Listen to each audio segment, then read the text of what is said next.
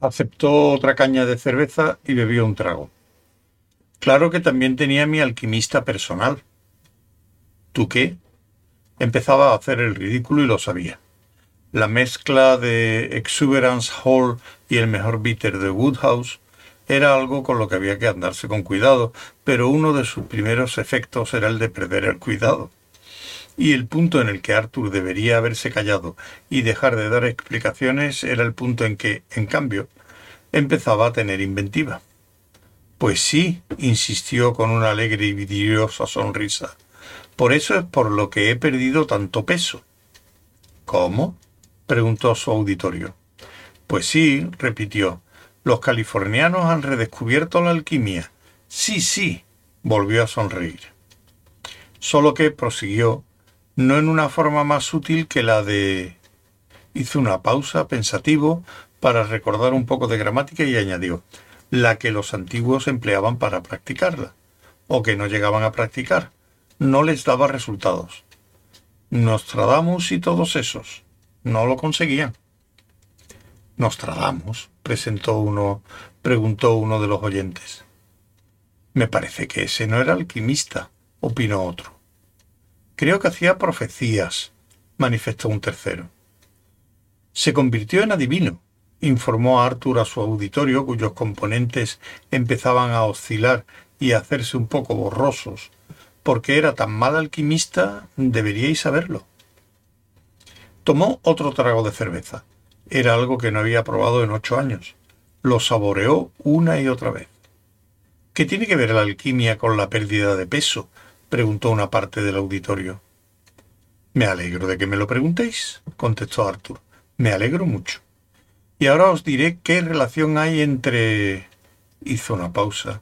Entre esas dos cosas. Las que has mencionado. Os lo voy a decir. Se calló y manipuló sus ideas. Era como ver buques petroleros que hicieran maniobras de tres puntos en el Canal de la Mancha. Descubrieron cómo convertir el exceso de grasa corporal en oro, declaró en un repentino arranque de coherencia. Estás de broma. Pues claro, dijo, y se corrigió. Es decir, no, lo hicieron. Se volvió a la parte dubitativa de su auditorio, que eran todos, así que le llevó un ratito el dar la vuelta completa. ¿Habéis estado en California? preguntó. ¿Sabéis la clase de cosas que hacen allí? Tres miembros del auditorio contestaron afirmativamente y le advirtieron que estaba diciendo tonterías. No habéis visto nada, insistió Arthur. Y como alguien estaba invitando a otra ronda, añadió Sí, claro. La prueba, prosiguió, señalándose a sí mismo y fallando por más de cinco centímetros, la tenéis a la vista. Catorce horas en trance, en un depósito, en trance, metido en un depósito. Creo, añadió, después de una pausa pensativa, que ya lo he dicho. Esperó con paciencia mientras servían la siguiente ronda. Compuso mentalmente la siguiente parte de su historia, que se refería a la necesidad de orientar el depósito por una línea que caía en perpendicular desde la estrella polar hasta una línea de referencia trazada entre Marte y Venus, y estaba a punto de empezar a contarla cuando decidió dejarlo. Mucho tiempo, dijo en cambio, metido en un tanque, en trance miró a su auditorio con expresión severa para asegurarse de que todos le seguían con atención. Prosiguió. ¿Dónde estaba? preguntó. En trance, contestó uno. En un depósito, dijo otro. Ah, sí, gracias. Y lentamente, dijo apresurándose, despacio, muy lentamente, todo el exceso de grasa del cuerpo se convierte en hizo una pausa tratando de causar efecto sucu subtu subtuca hizo una pausa para tomar aliento oro subcutáneo que se puede extraer mediante cirugía. Salir del depósito es horrible. ¿Qué decías? Solo he carraspeado. Me parece que no me crees.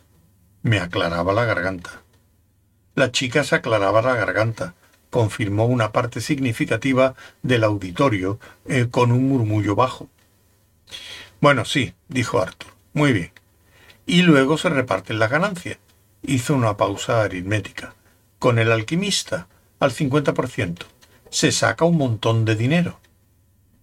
Lanzó una mirada incierta a sus oyentes y no pudo escapársele el aire de escepticismo de los confusos rostros.